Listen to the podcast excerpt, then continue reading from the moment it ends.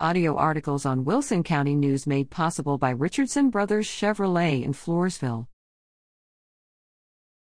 Judge's verdict $230 million for SS Church victims' families. San Antonio U.S. Federal District Court Judge Xavier Rodriguez issued a verdict February 7 against the U.S. government for $230 million for the government's role in causing the shooting at Sutherland Springs First Baptist Church on November 5, 2017. In the deadliest mass shooting in Texas history, 26 souls perished and 22 more were seriously injured. The verdict will compensate more than 80 family members of victims and survivors who filed suit against the government. In April 2021, Judge Rodriguez ruled that the Air Force was 60% responsible for the shooting. Rodriguez found that, for more than 30 years, the Air Force negligently and dangerously failed to report thousands of violent felons into the FBI criminal background check system.